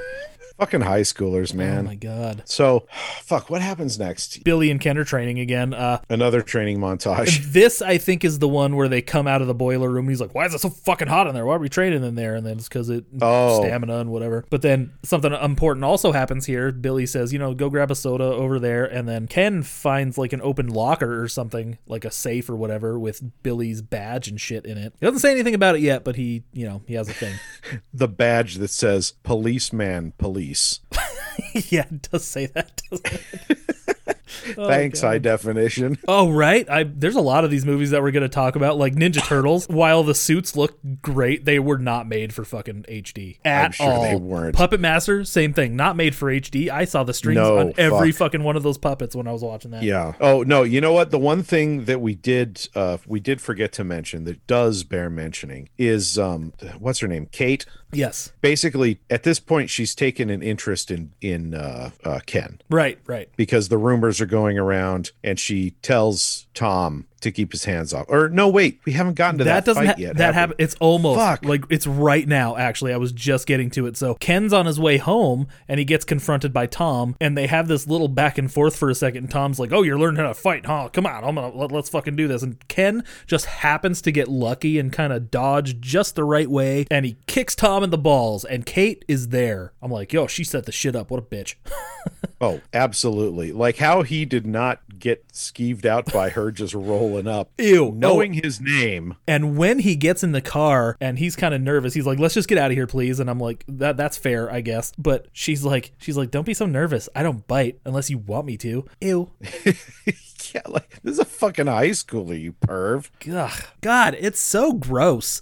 A men definitely wrote this. Absolutely. Yeah. So she takes him to the dojo because she told him about the kids fighting for extra money and stuff, and they obviously know a little bit more about him than we're led to believe. At which point I would have jumped out of that fucking car because Oh, no, yeah. that is that that is creepy as fuck. You come in here knowing my name, knowing all this shit about me. Who the fuck are you, lady? So she takes him there, and he sees all these people, like all these kids, they're like fighting, and and she's like, "Oh, a lot of kids pay their way through college like w- doing this," and he's like, "Unless they waste it all on plastic surgery first. You know, hey, at least Ken's uh Ken's taking a realistic view. He didn't get blinded by the cash. He's not a bad character, really. Like he he's a good dude. Like we like him. He's kind of an Yeah. idiot, but he's an alright guy. Yeah, he's he's dumb, but uh lovably dumb. So now we're getting a taste of these fights, and it turns out that Lee is the fucking champion. Like he's the grand champion of this whole thing. And they do like this weird Karate Kid thing where the referee goes, bow to me, and then they bow to him, and then they turn to each other, bow to each other, and then the opponent bows and Lee doesn't. And then the the ref goes bow, and then he kind of does a little head nod, hand thing or whatever. They did that in the Karate Kid. The It's exact minimal, same thing. Very minimal. The one thing that does need to be mentioned is these underground fights are fucking ridiculous. like, it's taking place in a goddamn nightclub for God's sake. Okay, It's- did this make no sense to you? They have like There are- official medical professionals there and shit. Exactly. There are hundreds of people there. They have medical professionals on staff. Fuck you. You're not doing underground underground boxing or whatever. Doesn't make any underground sense. street fighting with gambling and everything like that. They've got a professional announcer. Come on. Yeah, it makes zero fucking sense. But Yeah. that's what makes it so No, fun. this should this should have taken place this should have taken place in a train yard or some shit like that. that would have cost more money though. Yeah, that but that's probably true. At least they could get a closed set for that. yeah, exactly. Nobody fucking running in there going like, "What's going on, guys?" I saw you're shooting right. shooting a movie over there. What what's, right. what's the movie about? I just had to complain about that. So, Cuz it's it's so flagrant. Ken is fucking horrified by this whole thing, by the way. And Kate also offers him money. She's like, "Here, here's an advance. Take a girl out for a nice dinner. See what it's like to have some money for once." And he's like, I can't take that. Hands it back to her. Yeah. And then let's just cut to we we're back we're back to him and Billy hanging out for a second and Billy's pissed off because he's like, You try to do some good in this world and that kind of shit happens. And he's like, dude, I was just there to check it out, man. It looks like Billy is angry at Ken For, like, a going second? There. Yeah. Like, dude, he got like dragged there by some creepy lady.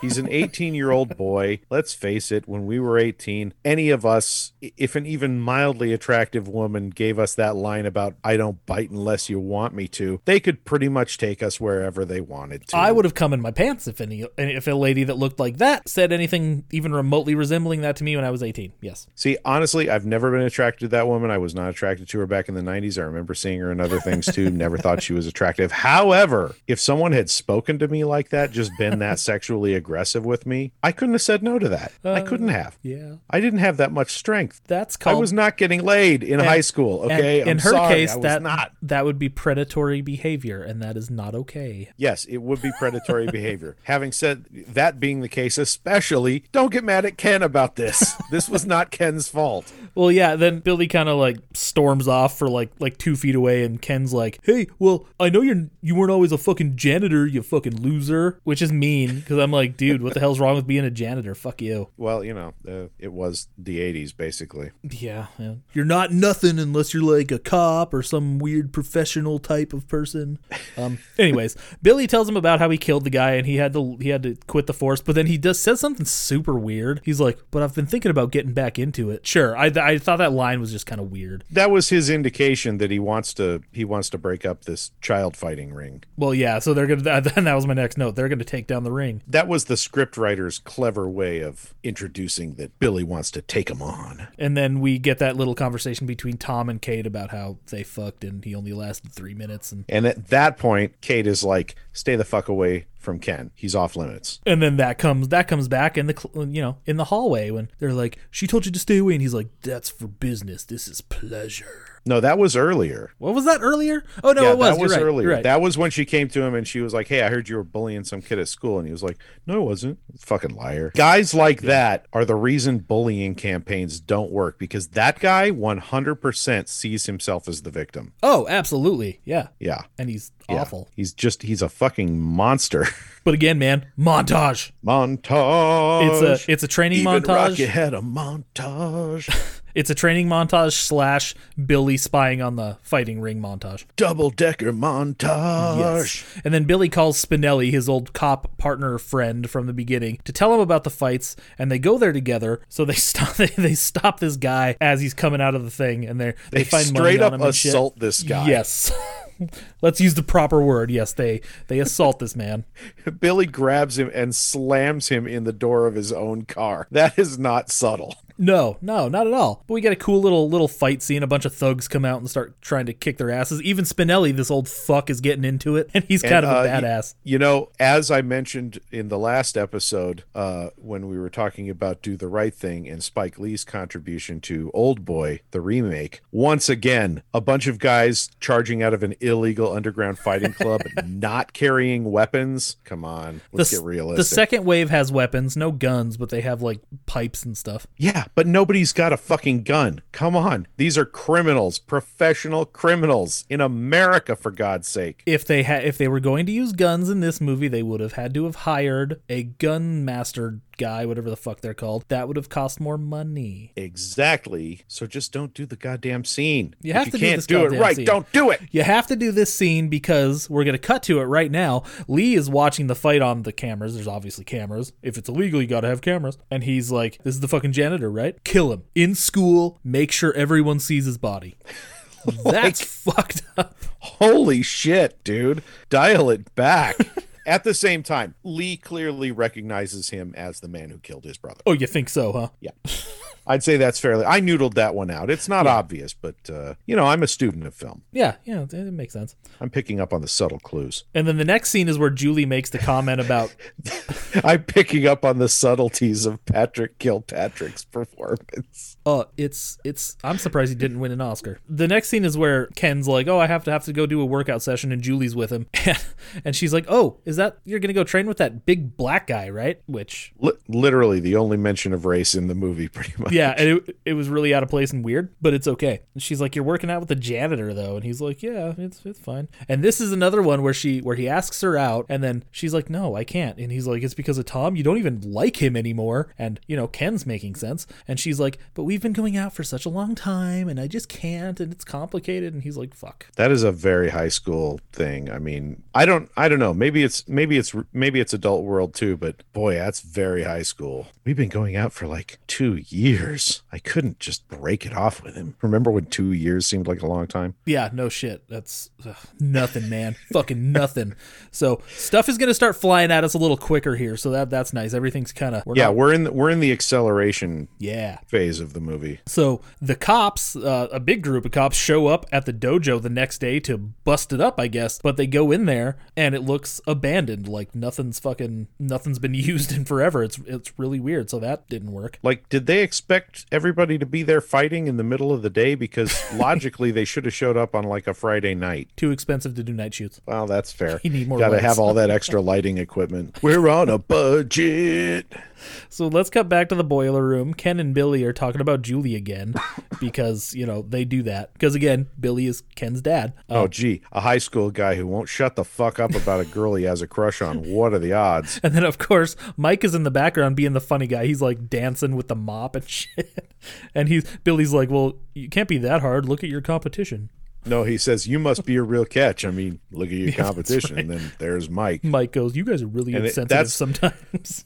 That's the point at which I'm like, These are just two meat meathead douchebags. It's just, they're not the sociopath psychotic types. That's all. yeah, they're just kind of douchey. About it. Mike it. is the guy I actually identify with. yes, yes. Ken is the guy I want to be. Mike is the guy I am. Ken is the guy whose body I want to have. Well, yeah. Um, but le- but let's be honest, I don't want to be Ken. nah, he's boring. Yeah, Ken's boring as hell.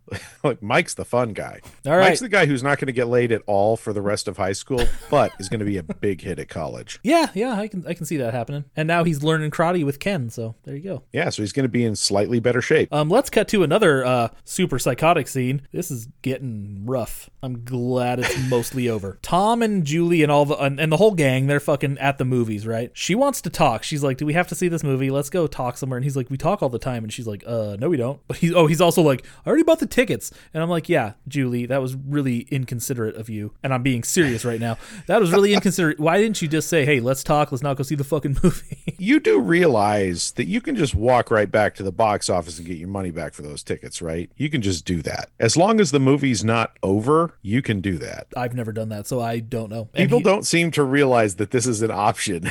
Yeah, it, it It makes it more dramatic. Give it, give Like if you're halfway through a movie and you don't like it, you can walk back to the box office and say, "I want my money back." More people should be aware of it and act upon it. Fucking Transformers would not have made half the money it made if people actually realized that if a movie's shit, you can walk out halfway through. No, the first Transformers. The first Transformers, I'll give. I'll give them that. That one's Oh, a, okay. that one's an okay I'll- movie. The other right. ones, I'll though, give you that one Transformers movie. the other ones. Not as much. Bumblebee was pretty good. Wasn't, I've heard that. Wasn't great. Uh, but it was. It does have that uh, Hailee Steinfeld chick Yeah, in it. uh, I, she, she's she's a good actress. She's I, I she's like her. great and she's not hard to look at at all. But I like her a lot. She's she's she's really fun to watch. Edge of Seventeen is a great movie. and she's just a goddamn good. gr- I mean, she's a great actress. She's She not really just a good actress. She's a great actress. Uh, in Pitch Perfect, like Pitch Perfect two and three, she's one of my favorite parts of those movies. Okay, enough. We're not talking about her. We're not talking about Bumblebee. We're talking about Showdown, the all, right. the, the perennial classic starring Billy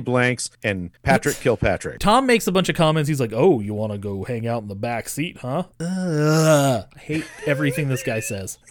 he cannot just have a normal interaction like that honestly that that was the thing is like at least with johnny there was like some normalcy to him you know he wasn't just a psychotic the whole time Yeah, like he, yeah. he he had his moments like like the, that first introduction you know no i used to be a i used to be a screw up now i'm getting things together you know it's like oh hey good for you kid. And then he becomes an asshole. But all right. Yeah. you know like at least he's not a one note character. This dude he can't open his fucking mouth without saying something creepy. Yeah she she finally like gets it. She she finally gets it right and she's like um i'm leaving. Bye. So fuck off. And you know tom tries to go after her but then the friends are like dude let's just go see the fucking movie man. That dude is really nice to the lady selling popcorn. He, he uses he- Tom? no not tom. Oh, his buddy. the friend. He's like hey can we get some popcorn please? And he's really nice about it. Yeah no that guy's that guy's a he's definitely a douchebag enabler and when a fight is potentially on he's he he's right there with tom but he actually seems to have a little bit of stability to him like he's the one who he's the one who like you said you know kind of talks him down in that situation and he's the one who goes up to uh, billy after the fight and he and he's the one who when tom is going psycho in the sparring session is like dude dial it back So now let's cut to Ken. Ken is home on a Friday night in the early 90s. Oh no. I actually wrote that down. Oh no, because his mom's like, it's not healthy to be home on a Friday night. I'm like, the fuck does that mean? So, uh, who who should happen to call and provide a an option? Yep. Julie calls from the payphone across the street from the movie theater with some creepy punker looking guy staring at her. And he's not really doing anything. He's just kind of looking at her. And Ken is such a simp that he goes and picks her up. Oh, of course. Of course. It, this is intercut, by the way. So Ken and Julie are around the campfire roasting marshmallows and they have their little conversation. Like he's like, I'm I'm training. Like, that's not why I train. I'm training so I can steal you away from Tom. And she's like, You already have. That's done. I don't care about that. Fuck that. And she really leans into it and Oh. like she's on Knots Landing or something Oh like yeah. that. But you know what I really want to talk about? I want to talk about Billy and his awesome fight scene here. Yeah. Yeah, because th- this is this is where it's fucking at. Um, because hey, guess what? There's another dude in this scene who you've seen in a thousand movies, and he was in a previous episode, going to be in a future episode. Yes, he was, and yes, he is. Oh, so you, you actually know who he is? Okay, good. I was. I, I, well, I mean, I recognized him obviously. I assume he was in Big Trouble in Little China because he's an Asian American in the 80s. well, yeah, he's the guy who, when Kurt Russell's like, "Hey, you guys uh, fancy any English?" He's the guy who's like, "Where'd you get this guy, man?" That's right. And then he's also in uh, in Best of the Best. Ah, there He- you go. He plays Sejin Kwan, who fights Eric Roberts. So w- we're going to be doing two Bob Ratitude movies. Fuck yeah, we are three because Best of the Best two he also directed. Well, we'll get to that you- one. Are we seriously going to do best, or is that just like we're going to do Rocky Six, like Uh, where it's, it's it's like pipe dream? We're never actually going to get to it. We'll get there. We're going to keep saying we're going to get to Iron Man Two, but it's never going to happen. I've officially given up on doing all the Marvel movies in order of their release, and we'll probably just end up doing like the Spider-Man movies because those are the only ones I really care about right now. Well, all right. There's a few of those we should do. Yeah, no, definitely. There's there, there's at least a handful that we should definitely touch on. We've literally been talking about doing certain movies since the inception. I mean, we're talking pre episode one, Yeah. and we still have not gotten to them. So I know. when you say we're going to do Best of the Best 2 as well. I could see us doing Best of the Best 1 with this action kick you've been on this year. But uh, Best of the Best 2, color me skeptical. So remember how Lee said he was going to have Billy killed? Well, uh, a couple hitmen show up. And it's uh, what's his name? James Jai Lew. Courtney. Jai, Jai Courtney. Fuck Jai Courtney. Well, there, there is a guy who kind of looks like him, like like just a, a This is a movie filled with doppelgangers. a generic white man. Uh, but then James Lew is the is the Asian guy who you've seen in a thousand other movies. He's in Yes. he's the bad guy in American Ninja Five. Yes, there are five of those. It's not actually an American Ninja movie. They just slap that title on to get the name recognition. It's actually a movie called Little Ninja Man. We'll get to that when we get to it. Um, Whatever you say, boss. uh, but this no this th- this scene's pretty fun. They go all over this auditorium building. They end up on this like set on the stage, and it's like. And it's this house set. That's a great comic relief moment because at first, the first time I watched this through, You're like, they're the suddenly in they into set and the walls are wobbling every time, and and he runs into the room and slams up against the wall like he's gonna hide, which makes no fucking sense once you realize that it's a stage set. But you don't realize that until the fight's completely over. But at the same time, the whole set looks very bizarre and the walls are shaking. But remember, this is a shitty production that we're watching. So I actually believe they just built a really shitty house set on a soundstage and then shot this fight scene in it. So it was so surreal. The wall, I mean, the walls are wobbling like they're made out of fucking paper. Did Ed Wood direct this? What the fuck? Yeah. So goddamn bad. And then and then after the fight's over, we pull away. And it is a good fight. Like it's cheesy and and it hits all the right notes. And then we pull back and it's, you know, obviously like the set for the high school production of Death of a Salesman or some shit like that. Well, and the whole time I'm watching this, I'm not to not to like change the point a little bit. I'm watching James Lew and Billy Blanks like go at it for like that short time they do, and I'm like, fuck, dude. Those two need back back in their prime in this time. They need they needed a scene, a long fight scene together. Like oh, absolutely. oh, no, the- they're both clearly really good fighters. You know, like really good. They they can do the choreography and they have the physicality and they move well. Yeah, it was it was real. That that's the scene where you first really get it. Where Billy Blanks really gets his first chance to shine in this movie. Uh, because up till this point, it's just bad acting and some decent stick fighting, but you know, like you didn't really get to see his physicality. In this scene, you really get it. yeah, and it, oh, it could have been oh, could have been so great, but it's not that kind of movie, really. I like this specifically for the fact that they that they shot the final confrontation on that weird set and everything was so bizarre. So, needless to say, Billy kicks the shit out of these two guys, even after getting stabbed in the arm, by the way, and he just runs away. Now, which leads me to a very, very big question because this happened on a Friday night. Yep. The final fight that we get here in a, in a few minutes is the next week on a, a, a Friday night. Billy was gone the whole time. Uh, where the fuck was Billy? Because they obviously didn't have him like captive or anything. Don't go looking for answers down that road. You're not going to like what you find. Oh my god. Anyways, uh so the next day Kate shows up to kind of harass Ken about fighting for her again and she hints at something happening to Billy and he's like, "You know, what the fuck? What what did, what did you do?" And he's nowhere to be found. Nobody knows where he is. Mike makes some dumb joke. He's like, "Oh yeah, I know where he is. I had fucking breakfast at his house this morning." Yeah, and the uh, the gym is police taped off, so clearly something went down in there, but we don't know what. Uh Uh, yes. Well, I mean, we know what, but Yeah. you know, Ken doesn't know what. and it was the auditorium, not the gym. Excuse me, Get the your shit together. bad. And I wrote down also Tom is still sliming on Julie.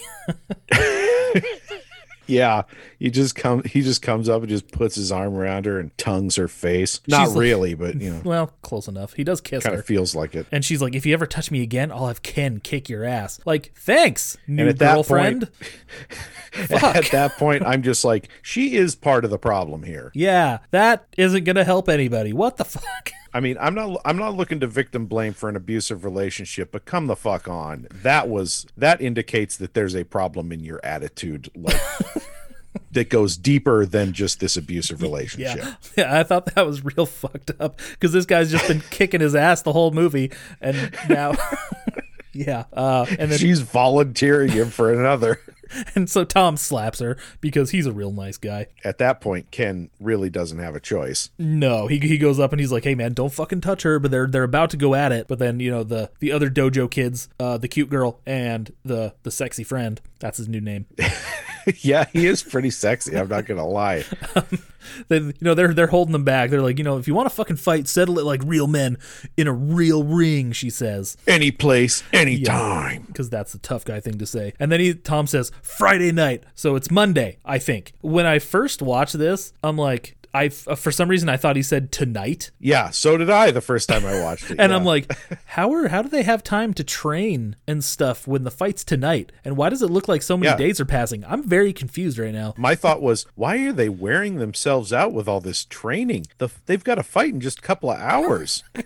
But it turns out it's it's five days away, not not Yeah. not a couple hours. We're fucking stupid. But we do get a we do Both- get a I love that we both had that exact same. Oh, that's great. It even happened this time. Like the first time I watched it, I'm like, wait, what? And then I watched it again, and I'm like, that, that, that's not right, right? I'm like, oh, Friday. Oh, that fucking makes way more sense. Okay. So another cool training montage. I love training montages. They're my fucking favorite. The only issue is mhm. they never used that draw the line song again. And I'm like, you guys could have. They used that crappy saxophone thing. Oh, was there a different song for one of the earlier montages? Because Yeah. that's the one I'm thinking of is the crappy saxophone. That's Oh. the one I'm talking No, about. No, there was there was like a real say- like a real song, like a rock song. Oh, Oh, see, I'm I I must have forgotten that entirely because yeah, the one I'm talking about is the crappy saxophone one that I keep thinking of as like could easily replace Oh no, okay, I get it. Paperboy That the makes Paperboy music, you know, because it's like yeah, that makes way more. Okay, that makes way more sense. I get it. It sounds like it's from a fucking real estate commercial. But no, that fucking that draw the line. I'm like, it's so bad, and I love it. It's so Okay, nice. yeah. See, like I've forgotten that entirely. I don't know how I missed it, but I did. No, I didn't give two shits about that weird. Maybe I was refilling my Doritos. I don't know. Maybe I don't. I don't like the score. The score in this movie's lame. It Yeah. kind of works because of how lame it is and how lame the movie is. It does help that I have lowered expectations going into this film. Yeah, this is this this movie's trash. It's not. It's it's literally turn off your brain and just kind of giggle at it. Entertainment. it's Friday night and it's a good time for fighting. Fight night. Uh, and I wrote down that's a nice outfit that Ken has on there with those weird purple pants and that purple shirt. That was my I don't know only what you're note. talking about again. Like I'm You don't remember Ken's outfit? nope. Oh my goodness. It's like these weird parachute pants. How am I drawing a blank on this? Yeah, what the fuck, man? So I also wrote down uh you we get it we get a fight like there, there's a fight going on already and the ref is like saying words and he's talking and when the ref starts the fight the subtitles say man speaks too fast in parentheses So they just fucking gave up. i'm pretty sure The mvd is subtitle guy was just like, nah, fuck yeah, it. I, Whatever. I'm pretty sure it's a foreign company, so so I, I'll give him a free pass on that because I didn't I didn't hear what he said either, but that's just really funny to me.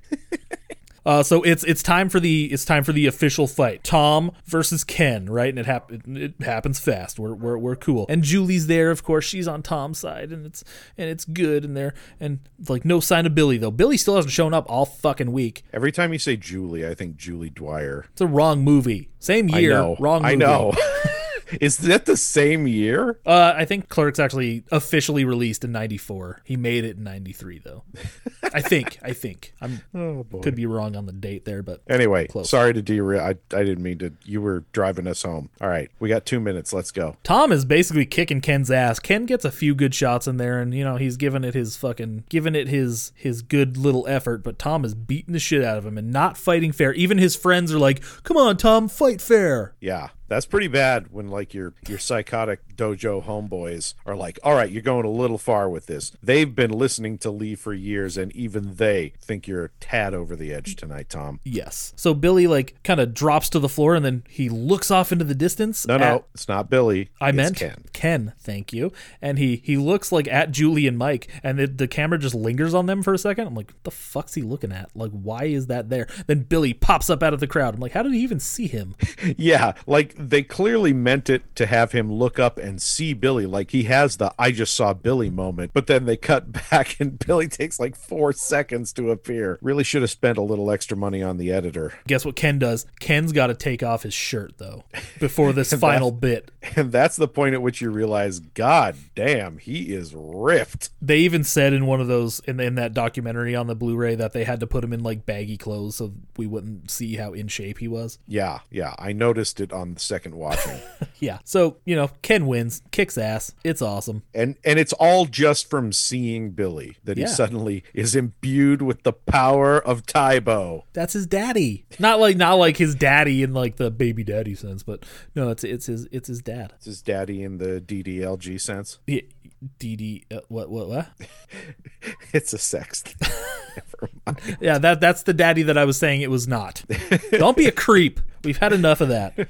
Okay, sorry. So Lee shows up kind of like I guess he was there the whole time, but he's No, he was there for the whole fight. was he? Okay. He Yeah, he was like jacking off in the corner while Ken, while Tom was kicking Ken's ass. but since Tom lost, Lee goes over and slaps Tom in the face. Kicks the shit out of him basically.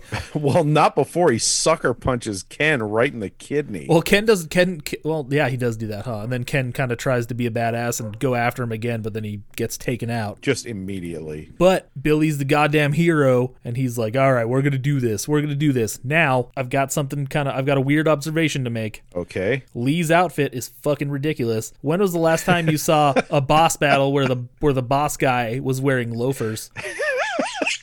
And slacks. And it's not just slacks either. It's those ones that have that little hook that goes under your foot.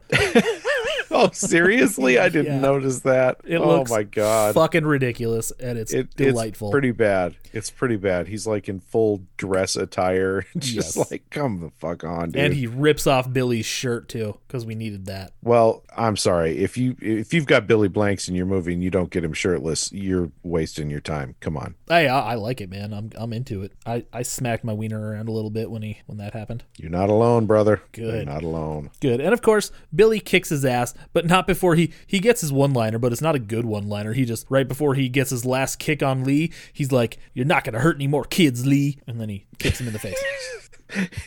That's the that's the heights that the writing in this movie hits. Yes.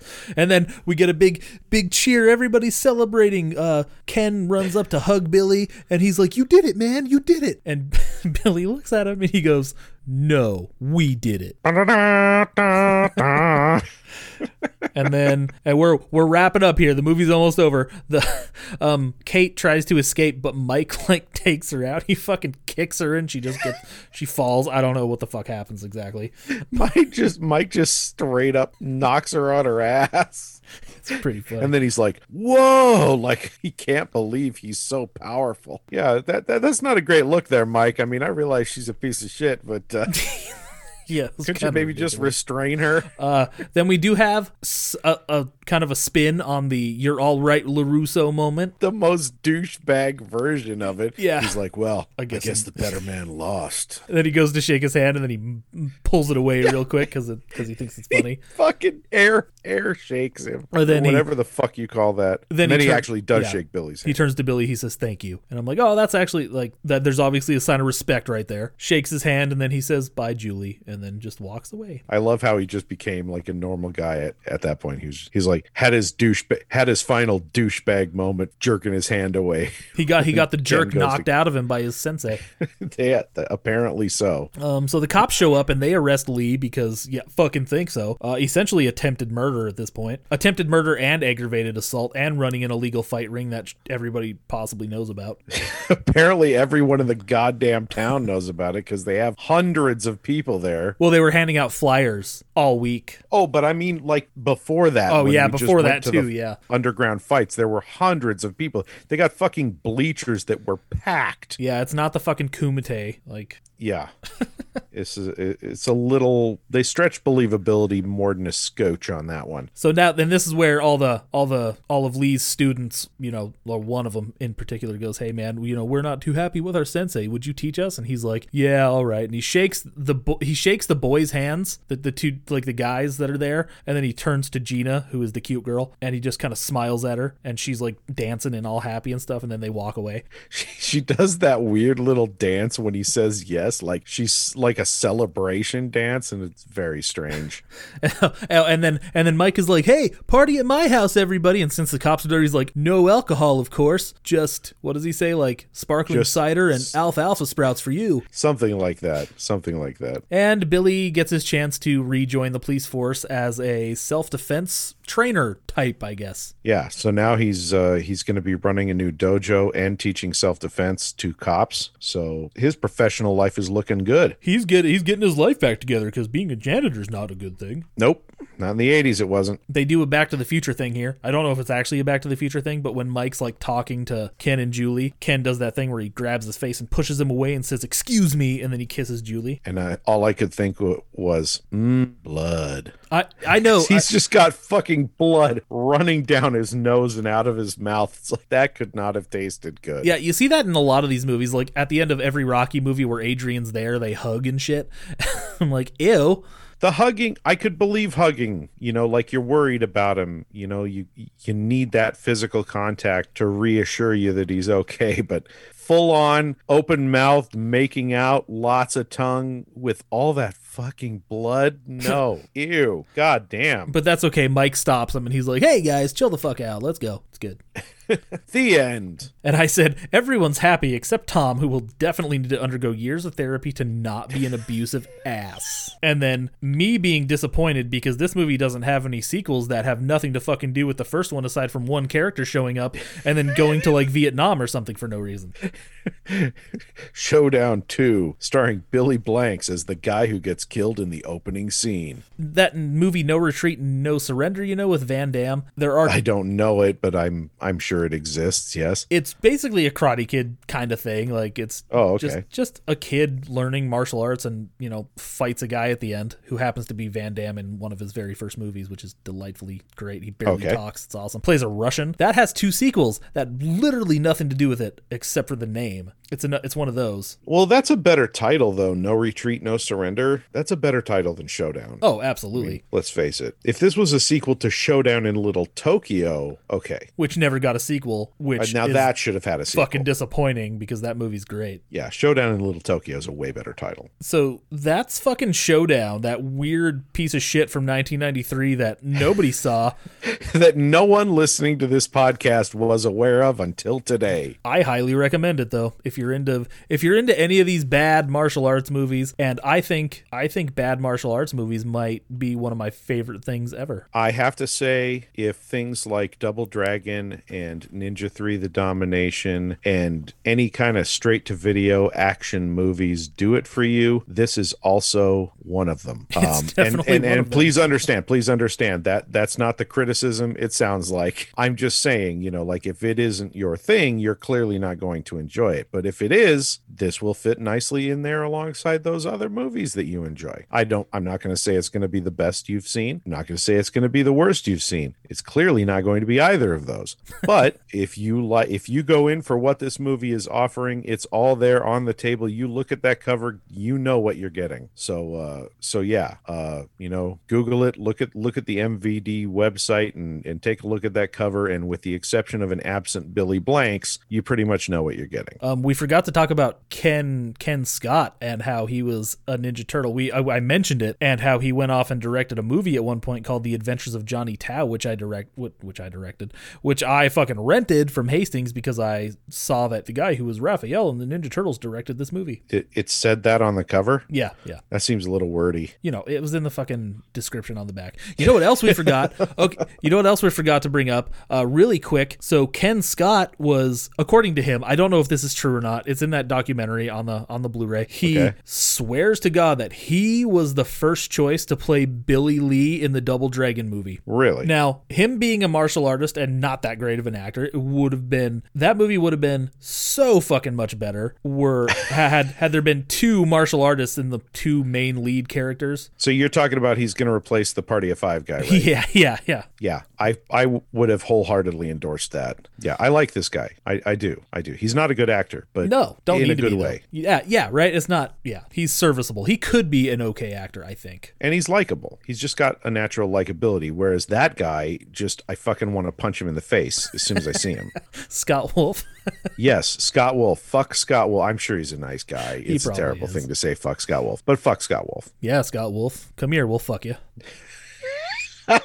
Put you on the rotisserie, spin you around a little bit. My brain called back to that to one of the rain episodes, and I just thought with one condom.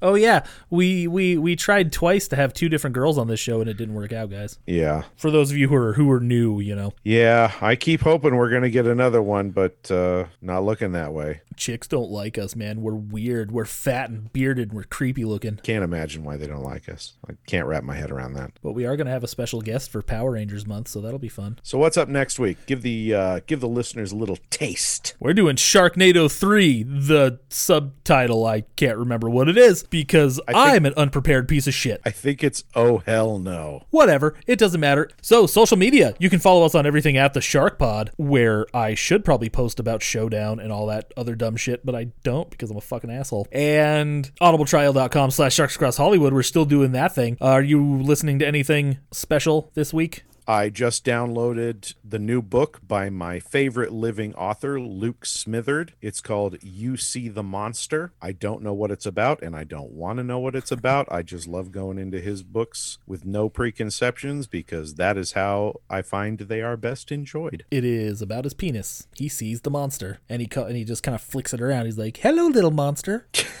we'll see. and that's the whole that's the whole book. It's just 300 pages of him going, "Hello, little monster," and then the then his penis goes, "Rawr, I'm a monster." And that's why he's my favorite living author. well, I'm writing that book now. So go to audibletrial.com slash sharks across Hollywood for your free audio book. And if you like this dumb shit that we're doing for free, you can pay us to do the exact same thing over on Patreon. Right now, we're in the midst of our 2021 the 13th, where we're reviewing every Friday the 13th movie, and it's getting weird. We're finally into zombie Jason territory, and thank fucking God, because at least that adds something to it. Oh my God. Oh my God. We're halfway through. Uh, we just finished uh, Friday the 13th, part six, Jason Lives. So head on over there and check out that episode along with episodes five, four, three, and two. And if you want to get a taste of what it's like, check out the uh, the preview we have on the main page uh, of Friday the 13th. Patreon.com slash Sharks Hollywood. Well, you know, sharks with an S. Patreon.com slash Sharks Across Hollywood, not Shark Across Hollywood. I spoke too quickly and it did not work. Well, the important thing is that you clarified, and now they're all going to go there and donate $75,000 each per month. Please do. Can one person do that? I'm really sick Hey. of working at my shithole of job. It's the secret, man. We just got to keep speaking it to the universe. Oh, yeah, we're working the secret because that works. All right, wrap it up. Fuck. All right. Anyways, we'll be back in a couple weeks with whatever schlocky piece of shit is up on the next is up on the docket next. but until then, stay jawsome.